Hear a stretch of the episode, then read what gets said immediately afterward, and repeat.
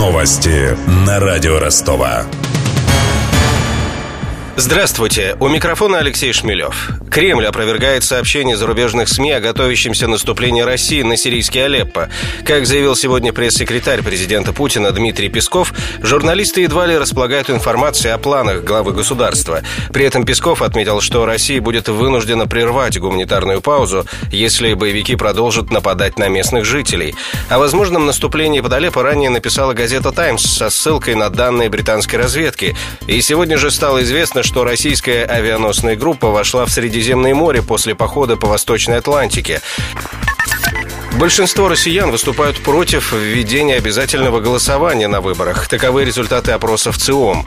63% респондентов уверены, что участие в выборах должно оставаться личным делом каждого. Кроме того, россияне считают, что некоторым гражданам можно не голосовать, если у них объективно нет такой возможности. Ранее глава Центра избиркома Элла Памфилова заявляла, что введение обязательного голосования пока не обсуждается, но эта идея может стать темой для национального референдума. Победа начинает полеты из Ростова в Санкт-Петербург. Таким образом, авиакомпания продолжает развивать трансферную сеть по России и странам СНГ. В октябре Боинги лоукостера стали курсировать по маршрутам Ростов-Тбилиси и Ростов-Баку. Планы перевозчика выяснила корреспондент Ксения Золотарева. Она побывала на пресс-конференции руководства Победы в Интерфаксе «Юг».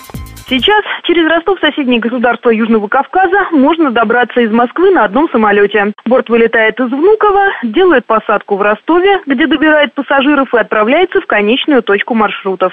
14 ноября в эту схему добавится еще один рейс, рассказал во вторник журналистам генеральный директор авиакомпании «Победа» Андрей Калмыков. По его словам, самолет из Петербурга довозит пассажиров до Ростова, у нас они пересядут на стыковочный рейс до Баку или Тбилиси. По замыслу авиакомпании стыковка рейса из северной столицы в Азербайджан и Грузию будет занимать не более полутора часов. У «Победы» самое короткое разворотное время среди всех авиакомпаний, летающих в Ростов.